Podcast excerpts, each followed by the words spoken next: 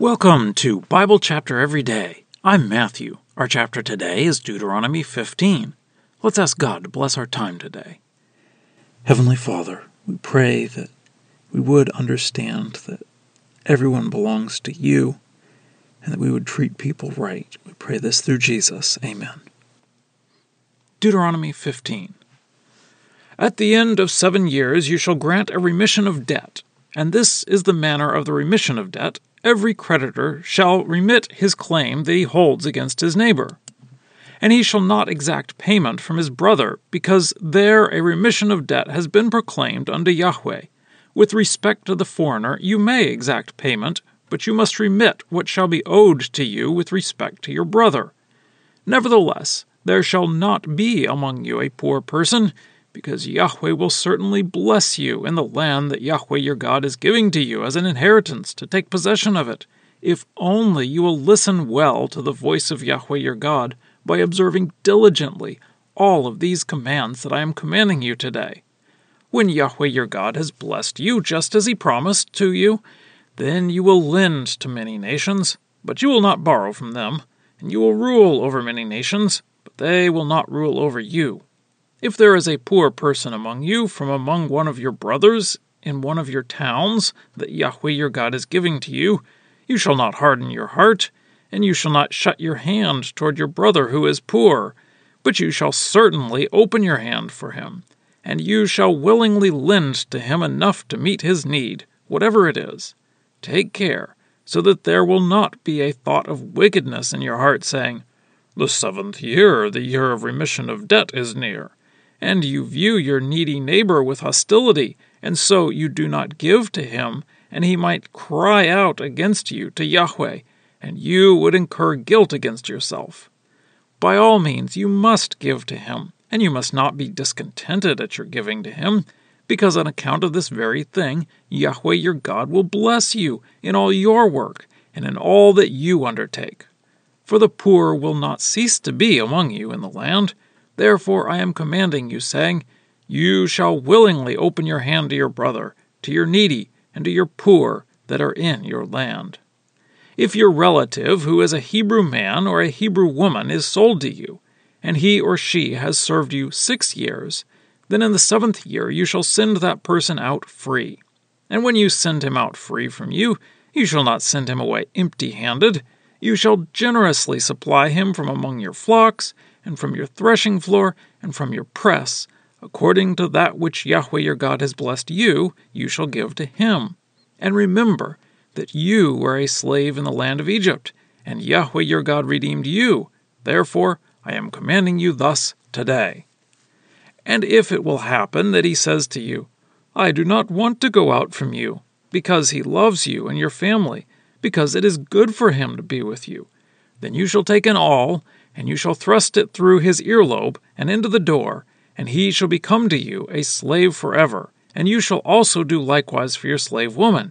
It shall not be hard in your eyes when you send him forth free, because for 6 years he has served you worth twice the wage of a hired worker, and Yahweh your God will bless you in whatever you will do.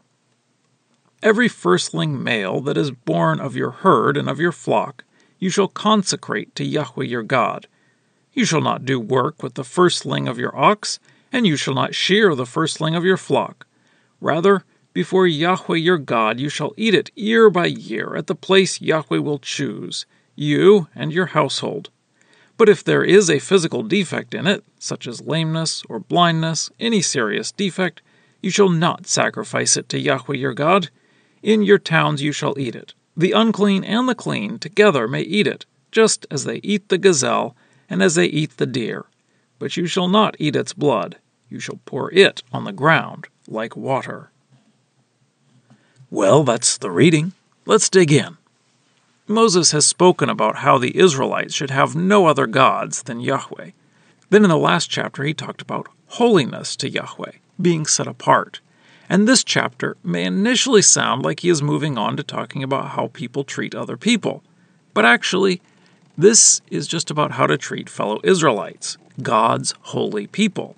So the rules here are a little different because these people belong to God. Every 7 years they had to erase debts. These debts were just to fellow Israelites. He says they can keep debts for foreigners. Moses says that if they truly follow God's commands, there won't be any poor people, partially because they will help each other with loans so that no one is ever truly poor. Moses tells them not to think that the 7-year debt forgiveness is coming up and not to loan money because of that. Moses says they will always have poor people to take care of, so they must be generous. Then he talks about Israelite slaves, again, not foreigners. After they serve for 6 years, they must be set free in the 7th year. And when they set them free, they must give them a generous gift so that they can get started on their own again. They are to remember how Yahweh set them free from Egypt, so they should treat their slaves well. Now, if an Israelite likes their master and the slave situation, they can become a permanent slave, but otherwise, they will be set free in the 7th year. And Moses says, don't complain about having to let them go, because they will do a better job during the 6 years than any hired worker. Then he talks about the firstborn animals. They had to be given to God and not worked. Now Moses says they can be sacrificed as a fellowship offering, which meant that they got to eat the meat of the animal. Now if it had a defect, then they couldn't sacrifice it, so it would just be killed and eaten in their town. And now for a deeper dive.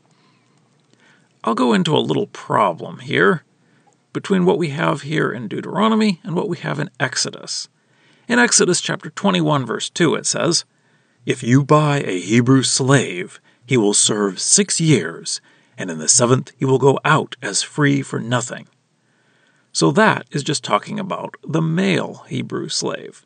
Then Exodus chapter 21, verse 7 says, "And if a man sells his daughter as a slave woman, she will not go out as male slaves go out."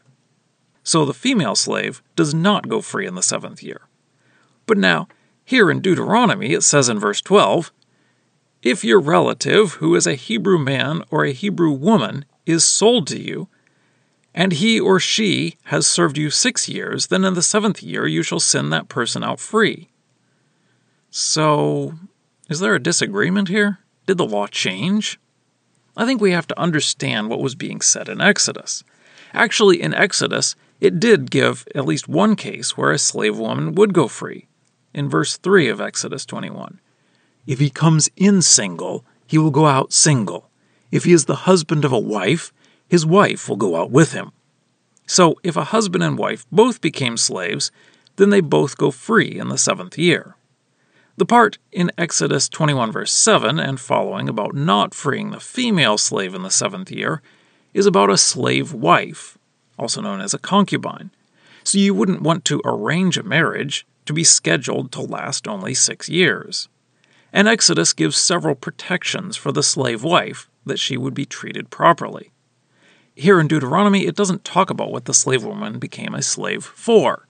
So if she is just a slave just for work, then it seems that she would go free after 6 years of work, just like the man.